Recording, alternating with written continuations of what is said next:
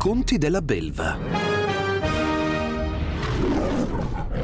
Di Carlo Alberto Carnevale Maffè, Oscar Giannino, Mario Seminerio e Renato Cifarelli.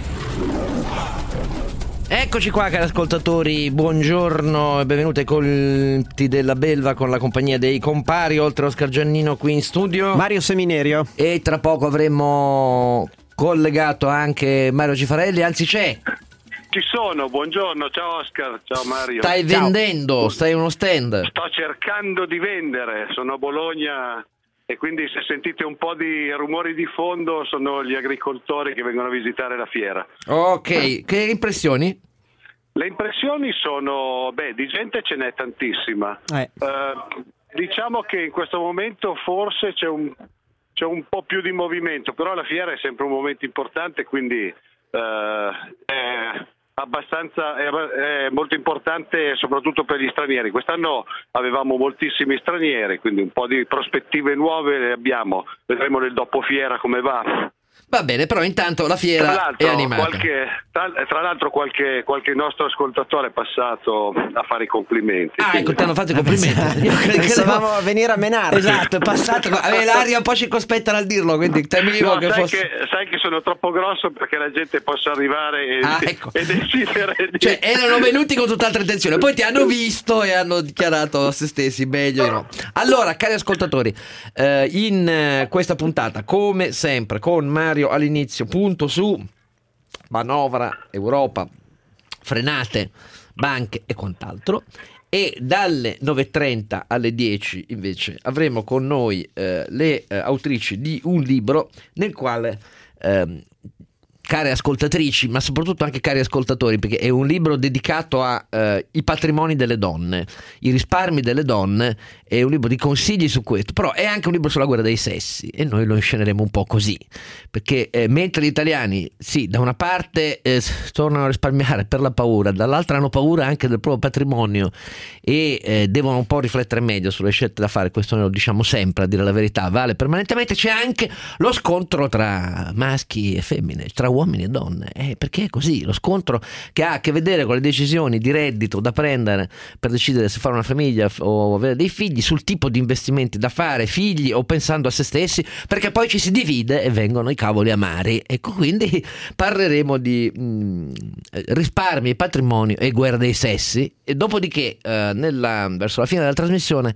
collegamenti con Torino perché oggi è la giornata anche, vedremo, della manifestazione in cui a Torino si coagula il, mm, la- insomma, la- la- non voglio dire la sfiducia, ma il malcontento delle imprese nei confronti delle misure assunte dal governo, il sì alla TAV rispetto al no alla TAV deciso eh, dal eh, Consiglio Comunale e anche una protesta, una forte delusione eh, verso, della società civile verso la Giunta Raggi che ha iniziato a manifestarsi già dal sabato scorso. Quindi vedremo e vi informeremo meglio su cosa capita ehm, intanto in eh, piazza. O- oltre a questo, quindi chiamateci su TAV Torino, ehm, legge di bilancio e scelte di risparmio e patrimoni per figli, 800 24 0024 è il numero, ve lo devo ricordare, ve l'ho ricordato, 349 238 6666 per gli sms e eh, i WhatsApp. Oggi è una giornata anche diciamo, di attesa per la decisione dei giudici sul sindaco di Roma Raggi. Naturalmente, se dovesse avvenire, anche se non credo entro le 10.30, ehm, vi terremo informati, altrimenti nelle successive eh, edizioni. Certo è, caro Mario, che eh, la Procura ha, insomma, ha chiesto la condanna di 10 mesi, ma soprattutto l'ha argomentata in un modo che agli Eh. occhi della procura è abbastanza cogente, cioè la, la procura dice ma noi abbiamo dimostrato che la sindaca ha mentito. Sì, ma mm, diciamo, alla fine l'impianto accusatorio viene fuori del tipo aveva paura dello statuto del Movimento 5 Stelle. Io so che molti diranno che questo è un pretesto no? per sbarazzarsi della Raggi. Resta il fatto che la vicenda è sempre stata caratterizzata da grande opacità. Ieri abbiamo sentito anche le dichiarazioni spontanee della sindaca, abbiamo sentito la deposizione eh, della, della Raineri, insomma, cioè, un incrocio veramente abbastanza problematico. Resta il fatto che se il dato politico come si legge oggi sui giornali, che per definizione sono grandi nemici del Movimento 5 Stelle, è che il Movimento 5 Stelle ha deciso di fare a meno di Virginia Raggi, bisogna capire cosa succederà a Roma, Esatto. dove mi pare che dopo due anni la situazione sia praticamente quella. E guardate che sono magnanimo a dire che la situazione Sì, è quella, secondo me molto magnanimo. Anche Ecco, no, perché poi mi sei. dicono che è un pregiudizio. No, no, quale pregiudizio? Ah, comunque, anche a Roma si sta mettendo in moto una risposta della società civile dovuta al malcontento. Io ricordo ai nostri ascoltatori domani eh, il referendum a Roma per l'ATAC. È un referendum al centro del quale c'è la scelta non di privatizzare, non date retta a quei pochi che ve ne hanno parlato in questi termini, bensì di separare eh, il Campidoglio come gestore degli standard di trasporto dal Campidoglio come eh, proprietario della più scassata azienda di trasporto locale italiana. Perché finché resta proprietario di quell'azienda viene frenato dal rispetto degli obiettivi di contratto e dal migliorare del contratto di servizio al servizio, cioè dei romani, dei turisti, di chi lavora e quindi tende, oramai è evidente nei dati, a chiudere gli occhi sul fatto che è solo con meno corse, molte meno corse, cioè milioni di ore di trasporto passeggeri l'anno in meno rispetto al minimo degli obiettivi del contratto standard che L'azienda tenta di eh, ridurre le sue perdite che peraltro costantemente restano. Il referendum è separiamo eh, il Campidoglio che regola dal Campidoglio che gestisce. Si chiama liberalizzazione, quindi aste per la messa a gara di lotti piccoli di trasporto pubblico locale. A Roma andate a votare, andate a votare, andate a votare. Io Ovvi- solo questo vi dico. Ovviamente lo faranno passare come la privatizzazione, no? Ecco, per cui, vabbè, speriamo che vada tutto bene. Come ha evidenziato il nostro amico, nonché esperto. Lui sì, a differenza di altre principesse del giornalismo, esperto di trasporti Andrea Giuricin, il costo effettivo di un biglietto ATAC tra sussidi, buchi di bilancio e quant'altro di 6 euro. Per cui il fatto che non si veda, ma che poi questi oneri riaffiorino nei conti pubblici, non solo della capitale, è il problema. Renato, Ah, per quanto riguarda la settimana, io questa settimana ho, ho cominciato a guardare un po' il bilancio dello Stato Mm. perché è stato pubblicato una cosa eh, che permette di navigarlo, si chiama budget gov con la Z, lo zero invece della O, punto IT, e sono andato a vedermi un po' quanto è stanziato per l'industria e per queste cose e i dati non sono un granché per il budget dell'anno prossimo. Mi sembra che ci sia un, erano un po' cresciuti i dati di, di investimento per cercare di aiutare le aziende, mi sembra che stiano tornando indietro, cosa che io collego al fatto che poi dicono che avremo maggiore crescita e questo ci, abitu- ci aiuterà a tenere basso il, il ratio, fra- cioè la- il rapporto fra il debito e il PIL eh, e quindi cioè, cioè, qualche dubbio ce l'ho, ecco, mettiamola così. Eh, visti, i rallentamenti, sì. visti i rallentamenti, visti minori investimenti, eccetera. Tra l'altro è un sito molto interessante perché permette di navigare il bilancio dello Stato. Ho pubblicato questo- questa settimana i, i dati del 2019 e sono collegati direttamente al MEF. benissimo, così sono dati un ottimi. invito anche ai nostri eh, ascoltatori. Ma Eh, sai, poi eh, eh, io dico, bisogna essere informati per parlare delle cose. Noi cerchiamo sempre di farlo, voi meglio di me, io ogni tanto parlo di posso approfondire meno perché eh, sono un po' più distratto, però eh, secondo me bisogna decidere informati e anche sul referendum di Roma su cui voi parlavate la stanno facendo passare come privatizzazione proprio perché è Esatto. la parolina magica Eh, Esatto, certo. esatto. è così. per cercare di far dire alla gente no, i privati non li vogliamo, poi i prezzi aumentano. In Anche- questo caso non, non aumentano i prezzi, ma li paghiamo nelle tasse. Esatto, poi- Esatto.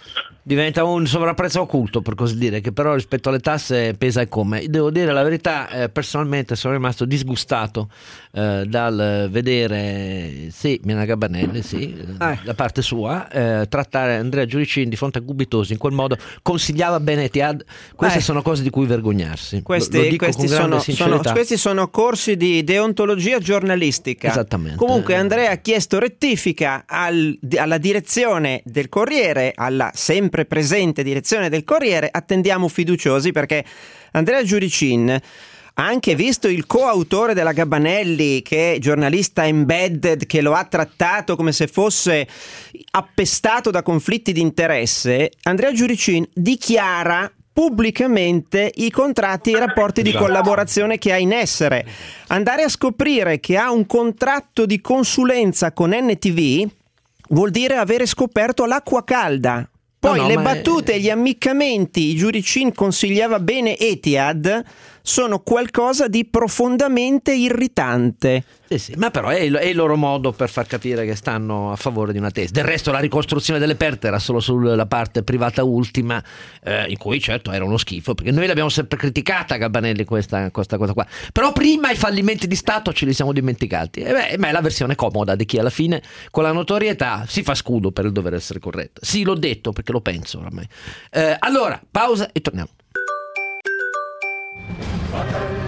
L'Italia, l'Italia le mesta, dai tempi di Scipio finita è la festa. Stringiamoci a corte, l'imposta è più forte e fino alla morte l'Italia pagò, sì! I conti della belva. Ricordati che devi morire! Sì, sì, no, mo, mo me lo segni proprio. Non vi preoccupare. Eccoci qua, caro Mario. Beh, una bella Eh. settimana, non ti invidio dover sintetizzare No, beh, tutto. eh? Cerchiamo, cerchiamo di, di- Intanto vorrei partire dalla coda, cioè dal fatto che ieri Asso Lombarda, vista una realtà a noi vicina, ha pubblicato i dati sulla domanda di lavoro in somministrazione nel terzo trimestre. È uscito un meno 37%. Eh già. Cioè, quando uno dice sarà un, è un crollo, uno dice 10, 15, no, meno 37. Quindi, voglio dire, l'indagine effettuata in collaborazione con una decina di agenzie per il lavoro private eh, nel territorio della città metropolitana di Milano, nelle province di Monza, Brianza e Lodi, ha mostrato questo meno 37 con i tecnici per quanto riguarda la domanda di lavoro in somministrazione, che come sapete è quella che è stata colpita maggiormente dal decreto dignità, in termini di paletti e di fortissime limitazioni alla flessibilità delle aziende nell'utilizzo di questa forma contrattuale. Questo è il peggiore dato degli ultimi cinque anni, che riguarda sia figure tecniche, come detto, che figure generiche e non qualificate, impiegati esecutivi. Il calo è lievemente inferiore per operai specializzati e conduttori di impianti. Allora, è chiaro che, tra l'altro, questa è un'indagine che si accoppia con analoghi risultati prodotti praticamente dall'Associazione Industriale Bresciana che individua un calo della domanda in somministrazione del 22%. Quindi qui c'è da fare un'interpretazione di questi dati che sono drammatici, semplicemente drammatici, perché come in settimana è uscito anche un ulteriore riscontro che è l'indice market dei direttori acquisti delle imprese di servizi e anche quello per l'Italia e solo per l'Italia è entrato in contrazione. La stima finale è sotto la soglia di 50, i dati anche a livello di componenti sono pessimi, quindi i, nu- i livelli di nuova attività sono sulla invarianza, abbiamo come al solito una grossa sofferenza della componente diciamo da export anche nei servizi a supporto della produzione. E soprattutto la componente diciamo c'è una componente di sofferenza dei margini aziendali. In che senso? Nel senso che da tempo esiste una forte pressione competitiva a ridurre quindi i prezzi eh, anche nelle imprese di servizi questo si accoppia ad un forte aumento della componente di costo che per molte aziende è imputabile soprattutto, ma non esclusivamente, ai costi dell'energia. Il combinato disposto di competizione sui prezzi per assicurarsi la clientela e aumento dei costi di, di- di produzione, dei costi di gestione, manda in sofferenza i, prezzi, i- i margini, costringe le aziende ad intervenire snellendoli sugli organici.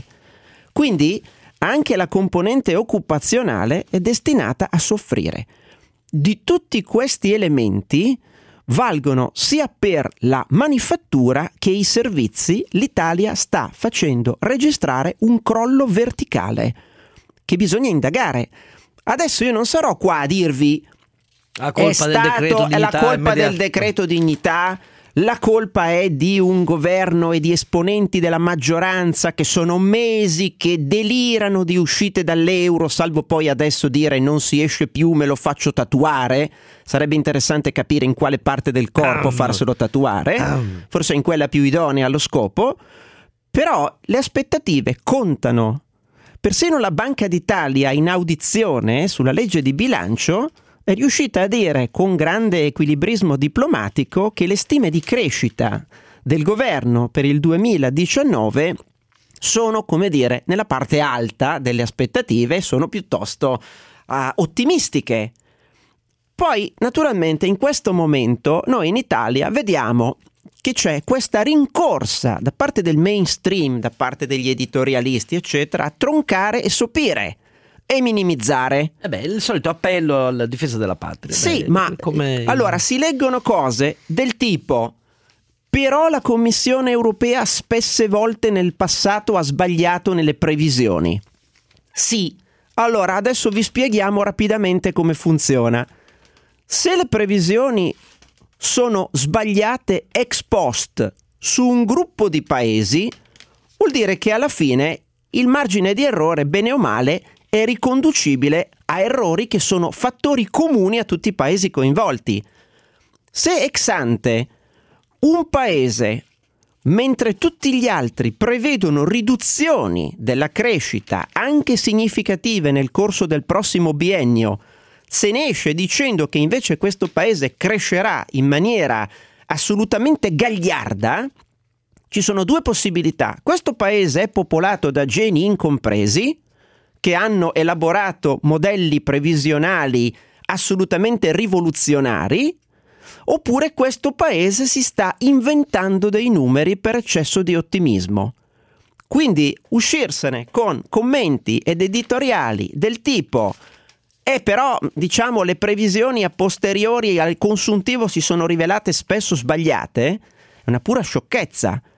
Adesso abbiamo la variazione sul tema di dire se facessimo quello che ci chiede la Commissione europea, visto che la situazione è peggiorata drammaticamente, rischieremmo una recessione. Ecco, allora si dice questo dimenticando che la Commissione europea era disposta a darci qualcosa di molto simile all'1,6 barra 1,8 1,9 di deficit PIL, dentro il quale con un minimo di programmazione, con migliore qualità degli interventi, ci saremmo stati serenamente. Io, Vedete- su, io su questo devo solo dire una cosa, vista la mole di, eh, durante tutta la settimana di, di lettere che ehm, abbiamo ricevuto eh, su questo punto e eh, ve la ripeto come ho tentato di risponderla a tutti. Chi tra voi dice, al netto di tutto quello che dite, eh, è macroscopico che la Commissione europea nel non seguire il timing, il cronoprogramma eh, abituale per la procedura di infrazione, ma accelerando i tempi e eh, muovendosi, sferragliando bellicamente verso una procedura di infrazione elevata, prima ancora dell'adozione della manovra, la risposta da tenere in considerazione è questa. È la prima volta da che esiste l'Unione Europea, capite? E, e- e nel mentre poi si rafforzava il corredo di regole condivise e sottoscritte, è la prima volta che un Paese membro comunica per scritto al primo passo di richiesta di approfondimenti, quello che c'è stato a ottobre alle nostre spalle, da parte della Commissione, che mette per scritto all'inizio della sua risposta siamo consape- pienamente consapevoli e deliberatamente violiamo le regole. Questa è la risposta dell'Italia. Eh, e quando un Paese membro formalizza nella lettera firmata da Tria, dopo un fine settimana in cui sembrava che non fosse molto dell'idea di firmarla, oltretutto, quando si mette per iscritto la deliberata volontà di violare le regole di un club, la risposta del club, chiamiamolo così, deve essere all'altezza, perché altrimenti non se ne esce più. Qualunque cosa pensiate di quelle regole, la risposta ma perché adesso vogliono entro il 13 di novembre una nuova risposta italiana, perché altrimenti vanno direttamente alla procedura, non è come leggete la volontà politica discrezionale, è la formalizzazione della volontà della violazione delle regole comuni. Non c'è precedente da parte di nessun paese europeo. Scusate la chiarezza, però eh, così è. E poi la cosa più ridicola è che continuano ad esserci in Italia politici ed editorialisti e commentatori che sono convinti che la Commissione europea sia popolata da burocrati. La Commissione europea è popolata da politici, politici che sono stati messi lì per negoziato ma designazione dalle forze del loro paese. I burocrati non c'entrano una cippa, mettetevelo bene in testa. Nel caso non riusciste a capirlo, ve ne aggiungiamo un'altra. L'Eurogruppo che ha messo in minoranza Tria, in minoranza assoluta, È fatto l'Eurogruppo è fatto dai ministri delle finanze e dell'economia dei paesi dell'area euro, non sono burocrati. Poi voi potete andare avanti a pensare tutte le idiozie che credete. Del resto, guardate, potete aprire la totalità dei giornali italiani e vi dicono queste stronzate. Potete accendere la televisione e vi trovate i pupazzetti di turno nei talk show di turno che vi dicono queste stronzate, ma la realtà non cambia. L'Italia è isolata è isolata all'interno dell'Unione Europea. Voi potete schiumare come volete, le prossime settimane, i prossimi mesi dimostreranno che l'Italia sta subendo il massimo impatto dall'aumento dell'incertezza internazionale a causa di un aumento dell'incertezza domestica. Dopodiché aspettate serenamente, ma non solo, il fatto che si dica adesso se i conti dovessero sfuggire, noi tagliamo gli sprechi, è un insulto all'intelligenza di chi ascolta, perché punto primo, cosa sono gli sprechi? Punto secondo, gli sprechi si tagliano sempre e comunque. Punto terzo, se io taglio spese durante un rallentamento, strangolo l'economia. Mettetevi in testa anche questo. So che è difficile, Eh, so che vi che rincoglioniscono testa. quotidianamente, vi rincoglioniscono quotidianamente.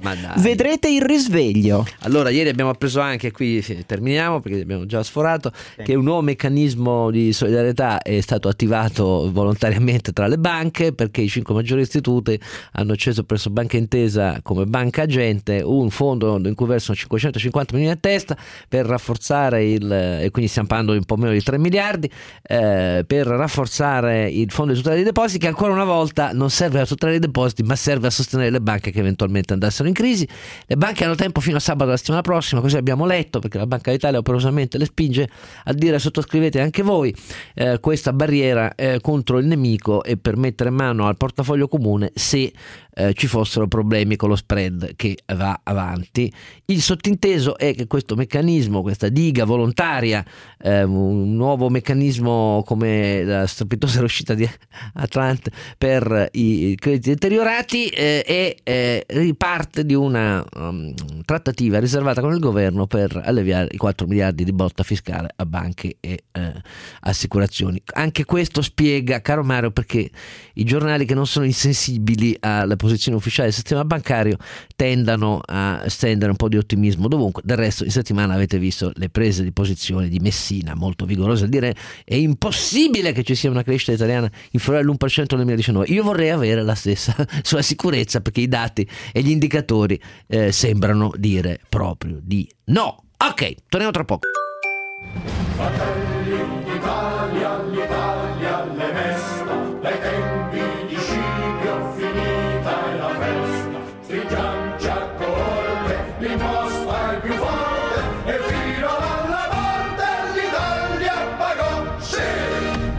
sì! I conti della belva. Allora, cari ascoltatori, cari ascoltatori maschi soprattutto, per una volta parliamo dei termini precisi. Maschi, ecco, noi- rizzate bene le antenne. Le antenne, Le ante- le antenne. ma- oh, eh, piano! Subito si parte con Questa proprietà del linguaggio. Rizzate le antenne, antenne, si ri- cioè, cioè, Allora, qui si parla, lo spunto è un libro che dovete leggere voi per primi, prima che cada nelle mani delle vostre compagni, mogli, figli, eccetera, eccetera, perché è scritto proditoriamente da due eh, ottime eh, autrici, Deborah Rosciani, che chiunque ci sia imbattuto nelle frequenze di Radio 24 negli ultimi dieci anni eh, vive come eh, la certezza che viva murata praticamente negli studi di Radio 24, qualunque ora, al giorno della Ecco, notte. gra- ci grazie sono- per averlo ricordato al direttore, che così magari si No, ma sensibilizza infatti anche. noi ecco, su- firmiamo petizioni incessanti, liberate Deborah Rochelle, perché vi, vi garantisco, è sempre qua, no, ma però è eh, anche per molti di voi maschi, io lo so, una voce che mm, vi implica, perché noi le lettere le riceviamo, voi che fate i pensieracci quando siete... No, Deborah Rosciani non è pronta per questo genere di sviluppi e ha scritto invece con Roberta Rossi Graziano, eh, altra ehm, professionista eh, straordinaria, un libro, Matrimoni e Patrimoni, istruzioni aggiornate per l'uso, Epli, eh, la storica editrice di Milano, la casa editrice, che è rivolto innanzitutto alle donne, maschi. Compratelo voi e decidete quali capitoli le vostre compagne possono e devono leggere prima, innanzitutto. Quindi è un libro anche per gli uomini, perché si esamina in questo scassato paese, non per giovani, non per le famiglie, col welfare più ostile dell'Occidente, a tutte queste cose qui, le scelte che le donne è giusto che facciano per il lavoro, per la pensione, per soprattutto come regolare i tempi rispetto alla scelta, come fare con questa bestia di maschio? Cioè, eh, vale la pena di sposarselo o meno? Vale la pena di fare un figlio più giovane o meno, sacrificando la carriera? Perché voi ragionate tutte così oramai, giusto anche, però ci sono anche dei limiti, secondo me, visto che scoprite poi dopo 40 anni che dici, ops, volevo un figlio, ma c'è qualche problema, eh, te credo. Però detto questo, eh, la, la questione è poi soprattutto quando scoppia la guerra, perché cari maschi non siete stati all'altezza, anche se naturalmente noi dobbiamo raccontare che è lei che provoca, se ne fotte, c'ha l'amante, è ovvio, cosa succede a quel punto? Il patrimonio è stato accumulato, le scelte sul risparmio sui patrimoni sono stati accumulati nella consapevolezza che il rischio bellico è il vero evento necessario fin dai tempi di Adamo ed Eva e questo io la sto mettendo con un po' di pepe, ma la verità è che loro sono politicamente corrette, non lo fanno capire, ma alla fine ostilmente danno alle vostre compagne dei consigli per farvi furbe e metterla nel fondo schiena perché poi questa alla fine è della guerra dei sessi sul reddito e patrimonio è questo. Questa è la mia sintesi del libro. Il libro in realtà vale la pena davvero di essere letto perché è puntuale con dei capitoletti che sembrano non scritti da loro per quanto sono scritti bene eh, nel senso in cui danno, danno dei Incredibile, ve- incredibile consigli merav- meravigliosi con delle storie anche vere vere verissime. Oltre al rimmel scriviamo anche, oltre a metterci il rimmel no, e il non è rossetto, dirò. Ma no, perché io devo dire la verità. No, io vi voglio solo leggere eh, i, i titoli di queste fi- finte politicamente corrette. Titoli del tipo I nuovi maschi. Prima gli squali, poi i figli. Capite qual è il linguaggio con cui si rivolgono alle vostre compagne? Per Ma questa questo è la storia di Ocean, eh, Eh, una so biologa marina. que- la laurea maschia non va bene neanche quella, capite? È un- questo è un programma di guerra tra sessi, è così. Eh, cap- comunque, non investire solo sulla famiglia, capite? Cioè, qui c'è chiaramente un'etica eh, sulla quale ci sarebbe molto da dire, no, non è vero. Eh, però. eh, vi dico solo che la logica è un po' amara, perché qui parla la biografia delle autrici, e per finire in bellezza avrei voluto eh, risposarmi, però, e qui il, il dramma è lo specchio, guardate lo Ma no, specchio. questa è la ex moglie di Sa- no, la ex moglie perché lui non c'è più di Sandro Paternostro. di Sandro Paternostro Eh, che- esatto. che a proposito di scandali del nostro paese la reversibilità di cui io da anni chiedo la modifica dei criteri che non in, si che, in risposa che termini?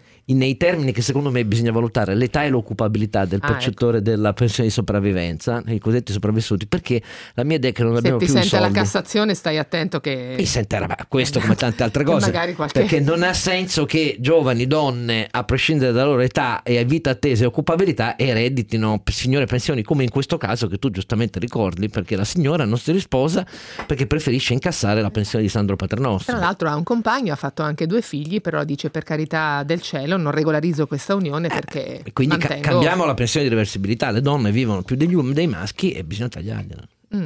Eh, vedi, che dopo il, vedi che dopo la politicamente scorretta la dai a me. no no Ma- no dai, dai, eh, va bene, No, io il punto voglio- è che potrebbe anche succedere questo, chi lo sa, magari qualche, qualcuno insomma mette all'ordine del giorno di qualche organismo appunto una questione di questo tipo e può succedere come è successo per l'assegno di mantenimento che è stato il vero trauma di un anno e mezzo fa del diritto di famiglia. Intanto buongiorno a tutti. Oh! Possiamo anche che fare un po'. Cioè, qua eh, No, voglio vabbè, dire, ma non è che siamo nelle capita anche di essere la padrona di casa. Casa questa tua- radio generalmente parto Per- per una saluti. volta prendi i pugni, mica li dai, Eh, scusa, esatto, capito. subito mi ha buttato dentro. Roberta, ciao. Abbiamo portato anche Roberta Rossi, e quindi salutiamola Oh. anche, che è la mia compagna di viaggio in questo viaggio che è stato molto interessante No, e che se devo dire è stata un po' guida, lei. La guida, Esatto. compagna. E se ti devo dire quella che inziga è più lei, perché lei mi dice che io ho sempre un atteggiamento molto delicato nel Ma- trattare ma- gli ma argomenti. troppo, ma è vero, è vero, quella- confermo, confermo, così. confermo. quella aggressiva è lei. No, il punto è che noi siamo partite in questa mh, analisi proprio da quello che è uno degli ultimi capitoli. Abbiamo registrato quello che è successo nel diritto di famiglia un anno e mezzo fa, è stato un vero trauma per esperti, per matrimonialisti, divorzisti e quant'altro, Cioè, per molte famiglie. Basta con sta storia del reddito del marito che doveva restare a vita. Basta con il eh, criterio del tenore di vita. Se tu ti separi Tradotto. e naturalmente hai investito molto nella famiglia eh, durante il periodo appunto del matrimonio e hai investito molto nella formazione del capitale umano del tuo ex compagno e tu non hai fatto niente, hai messo in, cassetta, in cassetto appunto la laurea, il punto è che fino a quel momento che cosa dicevano i tribunali è che una volta separati la signora doveva essere garantito lo stesso tenore di vita nell'assegno di mantenimento che aveva avuto durante la vita matrimoniale. Sbagliatissimo. Esatto. Poi, eh, a seguito di una vicenda molto clamorosa dal punto di vista mediatico, la separazione dell'ex ministro del tesoro Grilli, e la Grilli. sua ex compagna, la signora Lisa Lowenstein, nella sostanza la Cassazione ha detto: e no, basta, con il tenore di vita le cose non vanno più bene. Poi ci sono state le sezioni unite che hanno, hanno un pochino. No, le sessioni riunite hanno fatto un bel passo indietro. Non tentiamo di non, è, minimizzare. non, è, non è un bel, però il criterio del tenore di sezioni, vita è eh, stato eh, cancellato. Ho comunque. capito, però le sezioni unite dicono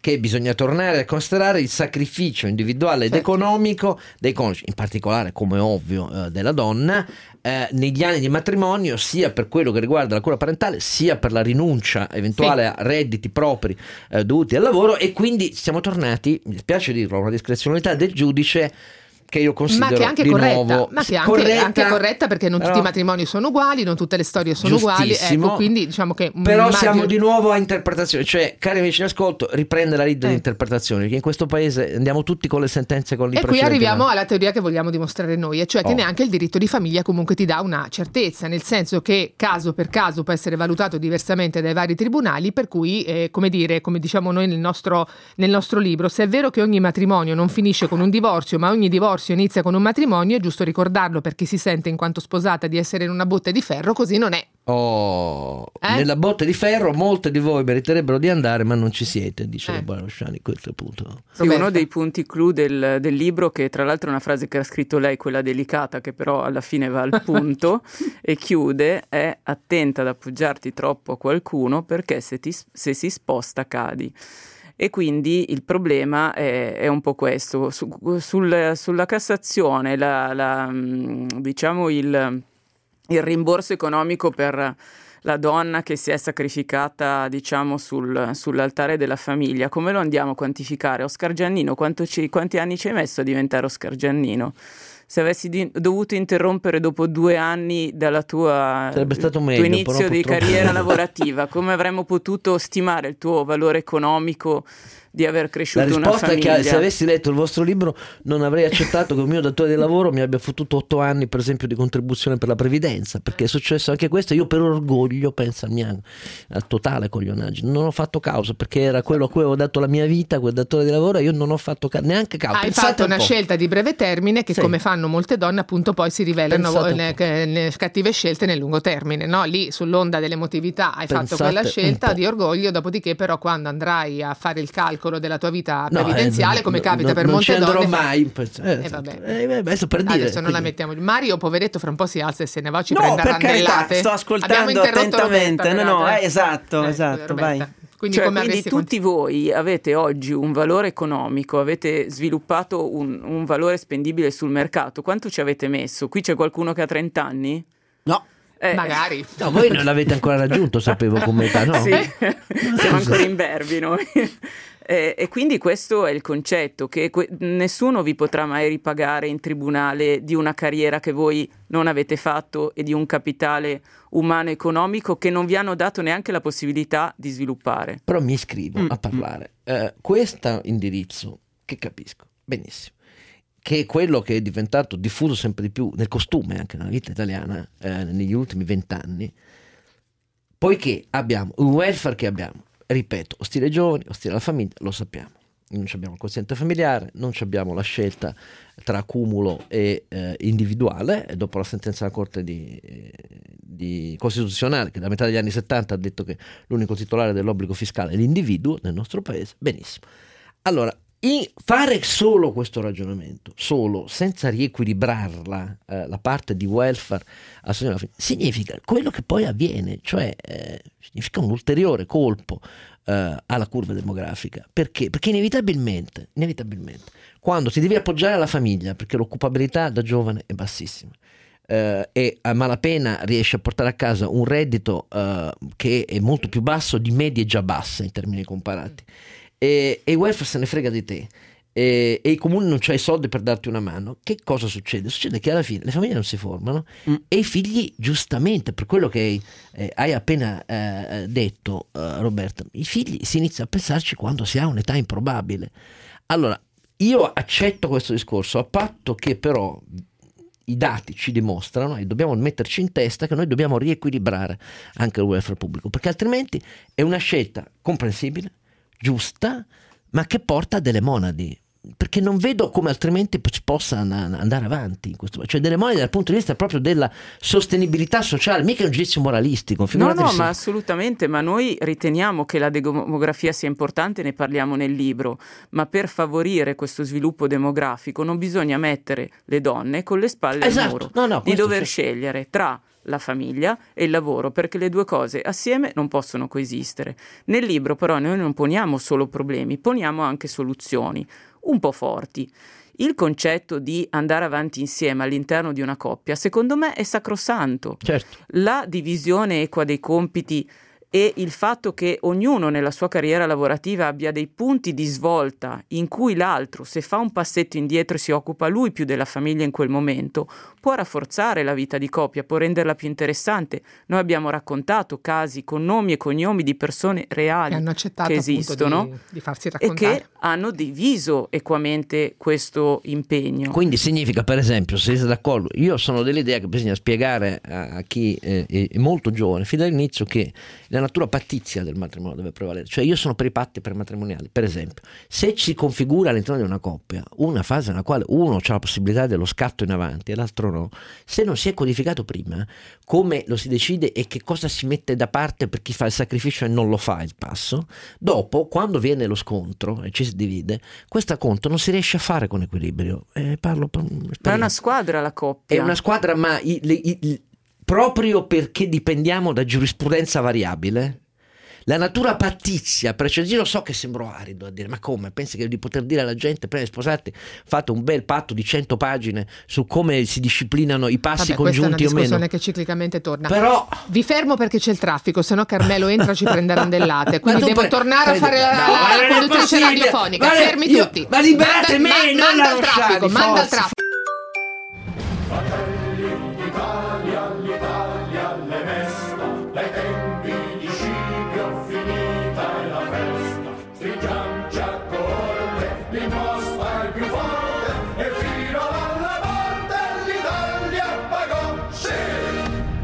Della belva. Allora, sempre con noi Deborah Rosciani e Roberta Rossi Graziano. Deborah Rosciani si è impadronita ovviamente anche della conduzione, ma questo è inevitabile. Allora, Deborah, stiamo dicendo che tu sei contraria ai patti prematrimoniali. No, io non è che sono contraria. No, lo stavi dicendo, Diciamo, di quello che stavi no, dicendo. non è vero. Io invece l'ho suggerito anche nel libro che ho fatto in precedenza, Donne di Denari. Se in una coppia ci sono sin dall'inizio eh, degli squilibri finanziari molto evidenti, è chiaro che una chiacchierata da un notaio che ti possa spiegare che cosa può succedere se la vita di coppia va storta è una chiacchierata auspicabile. Non è un patto prematrimoniale, ma comunque è un prevenire prima che curare. Quindi io a questo ci credo. Poi sapete, qua ce lo dicevamo anche a microfoni spenti, parlo con poca cognizione di causa perché fra tutti sono l'unica senza, senza nessuno, nonostante tutte le promesse che mi fanno i miei amici. paese delle meraviglie. Vedi che, che è l'accusa che mi fa tutti i giorni, ma tu dove vivi? Vivi sulle nuvole solo perché questa settimana non sapevo di tutte le coppie che si sono scoppiate in Italia. Eh no, Chissà lì che doloretti che ci saranno. Certo, per qualcuno. Dovete pensare che eh, Eh, Deborah vabbè. Rosciani che vi ricorda implacabilmente quanto la finanza va da su e giù, pensa che nella vita il su e giù sia solo quello. E io- Eh, e voi volete credere davvero a una dichiarazione di una donna È di che io sono tipo? come Jessica Rabbit non è colpa mia, che mi disegnano Ecco, così. vabbè, siamo- io lo sapevo che il rischio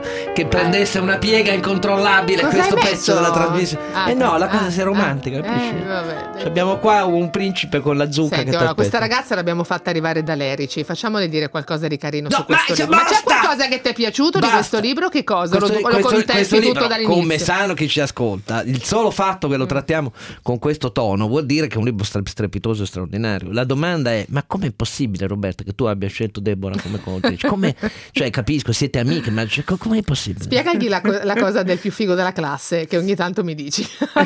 Che- Perché Lei? mi, go- mi Lei? gongolo, mi gongolo Lei? di questa sì, cosa. sì. Allora, dunque c'è molta invidia eh, nei miei confronti perché tutti mi, mi- non riescono a capire come io sia riuscita a scrivere un libro con lei, che ci sono circa 4.000-5.000 persone tra promotori finanziari, consulenti finanziari ed esperti che avrebbero voluto farlo e quindi io mi considero molto fortunata di essermi messa con la più figa della classe.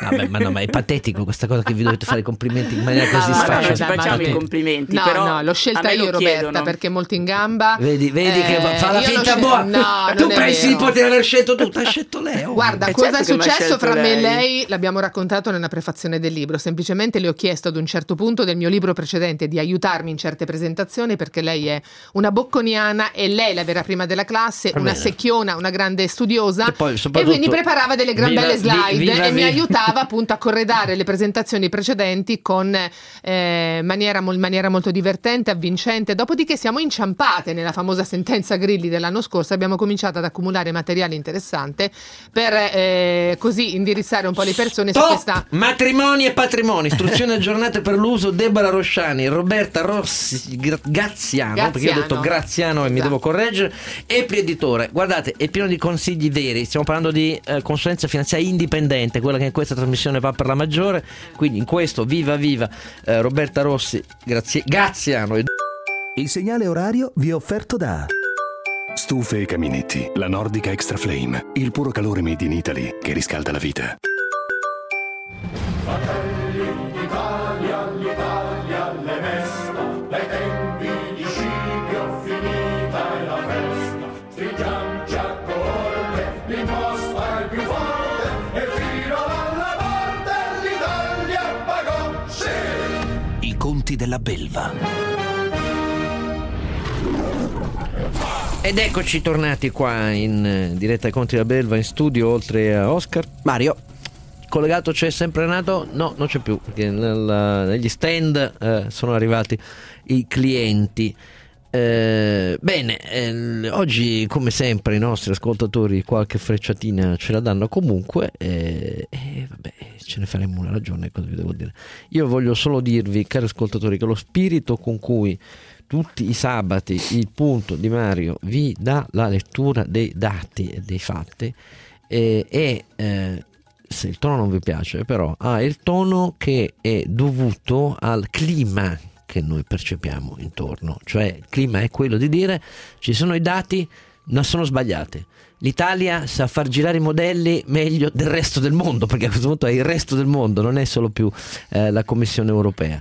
Eh, non è vero che siamo sottoposti ad alcun rischio. Ecco, di fronte a questi toni, eh, si assume un tono che, dopo essersi chiesto per lungo tempo, ma ci si, ci si fa, ade- adegua l'altezza del tono al rischio, Ma- mio Mario. Eh, eh, Roberto, che scrivi il compiaciuto pessimismo dei vostri commentatori si sente. appunto. Questo non va bene, nessuno deve compiacersi se le cose vanno male. Qui non si compiace nessuno.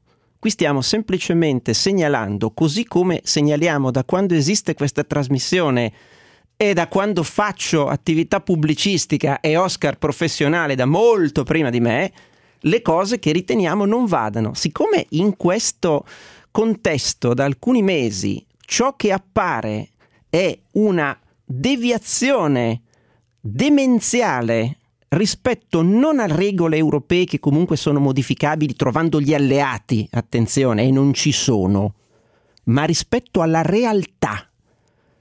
qui non c'è nessuna forma di compiacimento, al limite c'è una forma profonda di frustrazione, sconcerto, irritazione, preoccupazione, perché un paese ha deciso di lanciarsi deliberatamente da una scogliera festeggiando. Ecco. Quindi non è le accuse di disfattismo mi fanno ridere perché sono le stesse accuse che qui arrivavano nelle legislature precedenti Esatto. e nei governi precedenti. Non è cambiato niente se non la maleducazione di chi le porta avanti.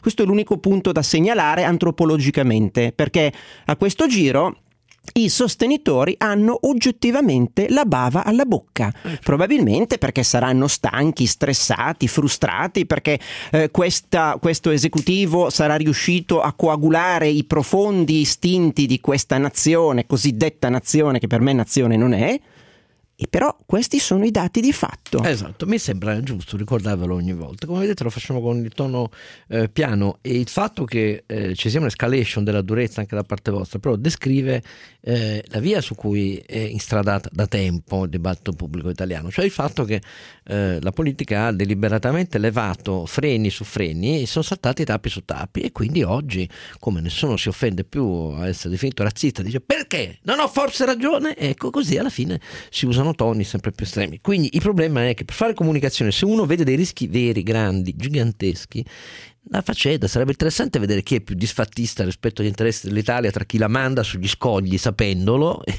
e chi invece dice ci sono gli scogli, prendetene atto.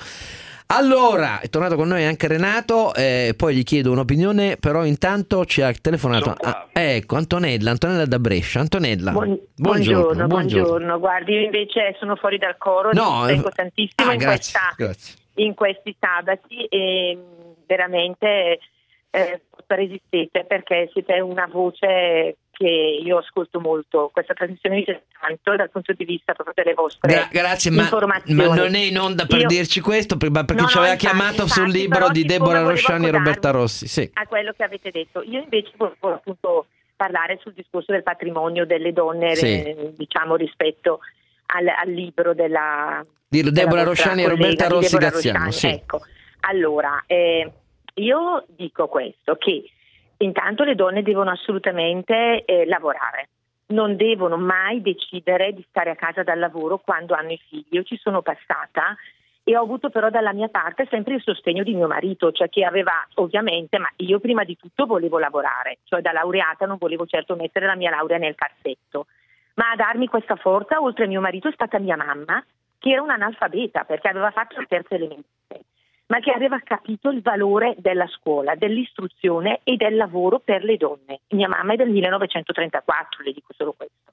Poi dopo 25 anni di matrimonio, sa cosa ho fatto io? Ho fatto un conticino, Mm. mi sono messa lì e ho fatto il conto di quanto avrebbe dovuto pagare mio marito in 25 anni se io, oltre al mio lavoro, non, ha- mm, non avessi fatto la cuoca, la, la donna delle pulizie, comunque la spesa tutti i giorni, badare alle figlie. Sì. Eh, se, lei, se lui avesse dovuto prendere, cioè noi avessimo dovuto pagare una cuoca, una tata, una babysitter, avremmo dovuto spendere 250 mila euro in 25 anni. Ma ho ottenuto una paga bassa, molto bassa, eh, Sì. cioè non neanche sindacale. Ecco. Una cosa anche ridicola, diciamo scherzosa, però per far riflettere comunque che il nostro lavoro dentro questo patrimonio c'è un lavoro sommerso che non ci viene riconosciuto. Non c'è dubbio, è vero. Assolutamente. Noi siamo qui- nelle graduatorie ecco. Ox il paese col poco invidiabile record di avere la maggiore quantità eh, media eh, giornaliera di lavoro non retribuito alle donne e per lavoro non tribu- retribuito si intende la cura parentale. Esatto, esatto. E poi ecco, volevo anche aggiungere che attenzione perché spesso su questo ar- argomento legato ai patrimoni, diciamo, de- della coppia, la comunione dei beni piuttosto che la separazione, si aprono delle, delle diatribe bruttissime, soprattutto quando ci sono le separazioni e poi sfociano in certe violenze. Noi donne siamo scoperte, siamo deboli da quel punto di vista lì, se non abbiamo una nostra eh, autonomia dal punto di vista eh, del nostro reddito. Quindi è molto importante questo, cioè, ma secondo me deve essere anche il nostro compagno a sostenerci anche quando le cose non vanno bene. Cioè deve, deve essere dalla nostra parte in questo senso per quanto riguarda l'attività lavorativa extrafamiliare, cioè fuori. Invece oggi, come oggi, a me sembra, questa politica ce lo ricorda, vogliono riportare le donne a casa a fare la calza e a non lavorare a badare ai figli, a farne tanti, così poi ricevono anche il terreno al terzo figlio. Ecco, mi, mi viene da ridere. e, ecco, mi viene molto da ridere. Invece dobbiamo sostenere il lavoro femminile tantissimo. Gli imprenditori non devono licenziare le donne perché fanno i figli. È una cosa terribile questa. E non devono non assumerle perché faranno figli. È una cosa bruttissima. O no? Eh, lo è. No, no, dite? ma io stavo ascoltando Cioè- assolutamente compito Cioè, il, ma guardi che è una appello. cosa invece purtroppo, guardi che nella nostra ricca Lombardia No, no, è ma una cosa che, che, che sia si fa ancora diffuso eh, è, è un fatto, non, non, è- non si tratta di un'opinione. E, e il problema è che è utile ricordarlo. È la, utile la questione, ricordarlo. secondo me, è che poiché abbiamo giovani a bassa occupabilità, famiglie che si formano troppo avanti nel tempo, pochi figli e così via. Io continuo a dire il mondo, il migliore dei mondi possibili, quello in cui non c'è divario nelle retribuzioni, che invece c'è, non c'è un problema sulle carriere delle donne, che invece c'è nelle aziende e così via. Lo risolviamo con il mondo della bontà. Io, ohimè, eh, per gli anni che ho, non ci credo più. Per questo il mio consiglio è alle donne: siate combattive, però munitevi di patti. Perché deve essere chiaro a entrambi quando si forma un nucleo familiare eh, che bisogna pensarci prima che cosa fare, anche in caso di disaccordo, perché questa è la cosa fondamentale. Cioè, come si va? Quando lei ha fatto, Antonella ha fatto il conticino, come ha detto lei, ha detto: Guarda che cosa spenderemmo, caro Maritino, se dovessi, eh, dovessimo retribuire qualcuno che fa quello che facevo, 250.000 euro. Ecco, allora quel conto ha- senso farlo, bisogna farlo, è giusto farlo. Se però eh, a quel punto c'è un corrispettivo messo da parte, che in termini attuariali sia, non dico pari, ma riconosca questo impegno e deve diventare una parte, un addendum dell'accordo che a quel punto si riconosce a quel coniuge. Per esperienza dico che altrimenti quando ci si trova a litigare e va il sangue agli occhi è impossibile farlo. E diventa la guerra di tutti contro tutti. Ecco, questa è, secondo me, è, è un- l'esempio che ha fatto, serve proprio per capire, sì, che per, quanto molti dicano, "Eh, ma è arido quando ci si ama e si viene insieme a fare questo. No, significa semplicemente avere un'idea che risparmi e patrimoni, eh, Mario fa l'allecatore di portafoglio, ehm, Roberta Rossigaziano fa la consulente ehm, autonoma, indipendente eh, finanziaria per risparmi e patrimoni, le scelte di allocazioni sono le scelte più ra- ragionevoli dell'orizzonte di vita, non è così Mario? Sicuramente, eh, e purtroppo c'è mh, poca gente che sa farle.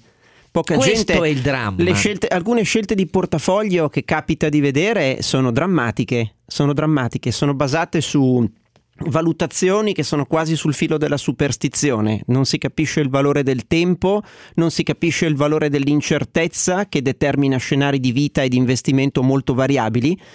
E purtroppo poi queste cose si pagano, però secondo me queste sono semplicemente una parte della più generale assenza di consapevolezza che è il terreno di coltura per determinati esiti politici che abbiamo attualmente sotto gli occhi. Eh, perché a furia di non saper fare le banali operazioni di interesse composto su cos'hai Eh, e cosa potrebbe esatto, diventare, esatto. perdonami se non le sai fare sui tuoi soldini, ti farai ancora più facilmente abbindolare oltre che sui tuoi soldini, e io sono senza parole su come gli italiani si facciano abbindolare sui propri soldini, ti farai ancora più abbindolare sui soldi e i conti pubblici, figuriamoci un po'. Però sono legate le cose, eh. Non- non- sono presupposti di cittadinanza. Ai miei occhi, io considero che non saper far di conto sia persino più grave eh, che non sapere a volte leggere e comprendere bene un testo complesso, perché il sa- non saper far di conto Anche un testo semplice. Ecco, è, è elementarmente più indispensabile a una vita consapevole di sé. Io la penso così, magari Renato ha un'opinione diversa e dice invece eh, che, che- che- che- che- che- che- che- che siamo consapevoli. No, io, no? io vorrei invece portarla al- in, una, in una fase di cui si parla poco spesso, cioè dei patrimoni imprenditoriali. Mm, cioè le aziende alla fine, lo dico da imprenditore, ah, per quanto riguarda quelli che dicono che siamo dei, dei pessimisti, figuriamoci se uno che fa l'imprenditore può essere pessimista. Esatto. Io sarei la persona più felice del mondo se l'economia esplodesse e corresse a mani basse. Detto questo, sul patrimonio ci dimentichiamo sempre che anche le piccole attività sono il, gro- il patrimonio dell'azienda, perché anche il, eh, cioè dell'azienda, scusate, delle persone. Perché molto spesso le piccole attività tipo, che ne so, i bar, il negozio, cose di questo Non genere, sono portate avanti dalla famiglia. In caso di problemi diventa un problema per l'attività la separazione piuttosto che il litigio, cose di questo genere, mentre invece quello è il, matri- è il patrimonio più grosso che la famiglia ha e va salvaguardato. Invece in Italia non ci si pensa, come non si pensa eh, gli anziani molto spesso non pensano al passaggio generazionale, non pensano neppure Eh, sì. al passaggio generazionale dei soldi. Ohimè, E quindi hai ragione e questo è un altro diciamo, problema storico della bassa crescita delle classi dimensionali eh, delle aziende nel nostro paese. Proprio il problema della inadeguata consapevolezza per tempo di che cosa significano asset patrimoniali che poi sono di famiglia a quel punto e però nelle scelte delle divisioni degli asset di famiglia senza averci pensato per tempo poi si fraziona eh, l'impresa, il suo patrimonio o meglio Beh, abbiamo spesso visto- si preferisce cederla per poi spartirsi le Abbiamo risorse. visto cosa è successo, visto che sono in fiera dell'agricoltura, Eh, eh. nell'agricoltura Eh, dove a furia di parcellizzare e a parcellizzare e parcellizzare i terreni, alla fine la sesta generazione c'ha mezzo ettaro di quale- del quale non si non fa sa più esattamente, nulla. che resta assolutamente incolto e buonanotte. Hai ragione. Allora, Torino, Torino, l'avete sentita, la state sentendo Forza oggi? Torino, Forza TAV. Forza, Scusate. Ta- Forza TAV, questo si vede l'imprenditore. E allora, eh, a, a tutte le ore alla nostra edizione di Giornale Radio, oggi Filamina Greco imperverserà, eh, giornalista del Sole 24 Ore, collaboratrice Radio 24, perché ha il compito di seguire per noi quello che succede a Torino. Gra, bra, bra, bra, brava, mi si è incantata la voce per quanto sei brava. Eh, e gra, gra, gra, grazie perché ti tocca stare in piazza, non esattamente sotto il sole.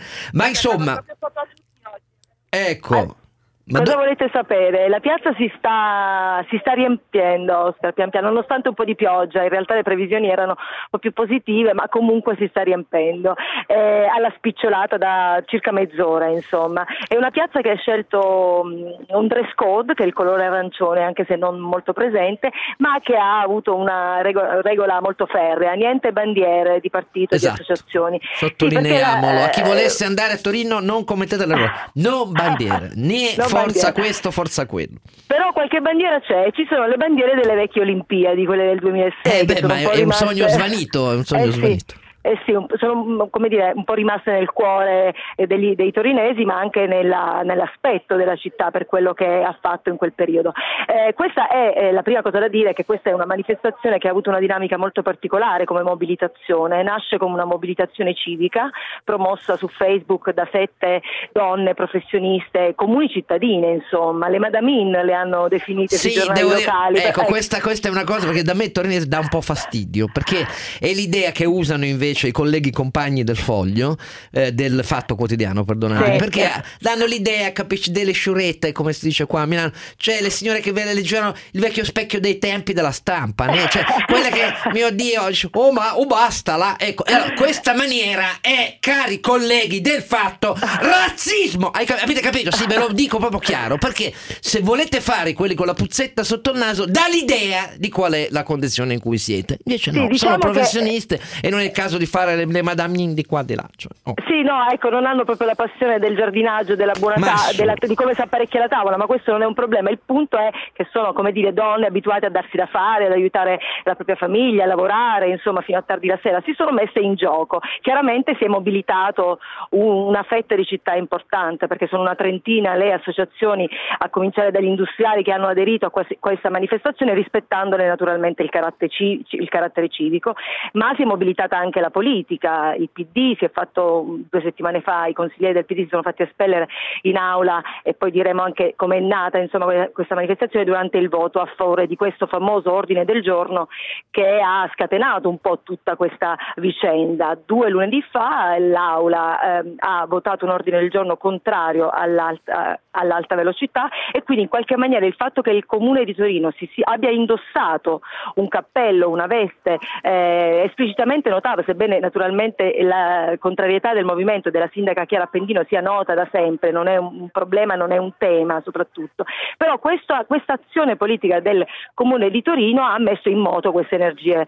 eh, diciamo a favore dell'opera. Eh, quindi si è mobilitato dicevamo il PD, Forza Italia ieri sera anche la Lega chiarendo che naturalmente questa adesione, è un'adesione nel rispetto del carattere civico della manifestazione non contraria al governo, però diciamo che c'è questa mobilitazione molto ampia allora, eh, intorno eh, allora, a vedi- vediamo, vediamo oggi questo evento quanto sarà ampio, quanto lo 5 Stelle eh, faranno spallucci, vediamo anche cosa succede a Roma perché il caso e la coincidenza vuole che eh, la piazza torinese sia nell'attesa dei giudici eh, romani, però queste sette donne, a Torino la protesta parte delle donne, che titola oggi la stampa pagina 2, e cioè Donatella Cinzano, Roberta Dri, Patrizia Chiazza, Giovanna Giordano, Simonetta Carbone, Adele Olivero e Roberta Castellino sono le sette professioniste da cui è nata la cosa, la cui prima atto pubblico è stato una eh, settimana fa. E allora abbiamo con noi Patrizia Chiazza, che appunto è una delle animatrici di questo gruppo Sì Torino va avanti, per chiedere a lei, senza mediazioni, però di, di dire chiaro a chi ha dei dubbi che siate per così dire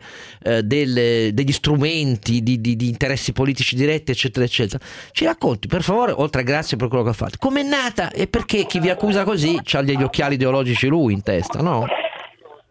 Beh, proba- Buongiorno, sono Prego. Patrizia Ghiaccia, grazie per avermi invitata e devo dirvi che effettivamente c'è molta trepidazione qua in questo momento e anche molta, mh, così, un pochino di paura eh, perché noi no- no- no- non siamo politiche, non abbiamo mai fatto politica, non abbiamo mai organizzato una manifestazione così importante. E devo dire a nome di tutte le, le persone che, che fanno parte di Sitorino Va Avanti, che è un comitato di ormai sette, di sette persone, di donne attive, che noi non siamo nelle mani di nessuno, Esatto. noi abbiamo una testa e un cuore e abbiamo fatto evidentemente un collegamento tra questi due elementi fondamentali della persona e abbiamo deciso di, mh, di creare, di creare qualcosa di nuovo perché eh, non ci sentivamo rappresentate. Quindi nel momento in cui abbiamo così è scoccata questa scintilla proprio quel giorno a Palazzo Comunale, noi eravamo, non tutte, ma alcune di noi eravamo lì proprio per assistere a quello che stava accadendo. Ed è nata come Eh, reazione spontanea. E perché?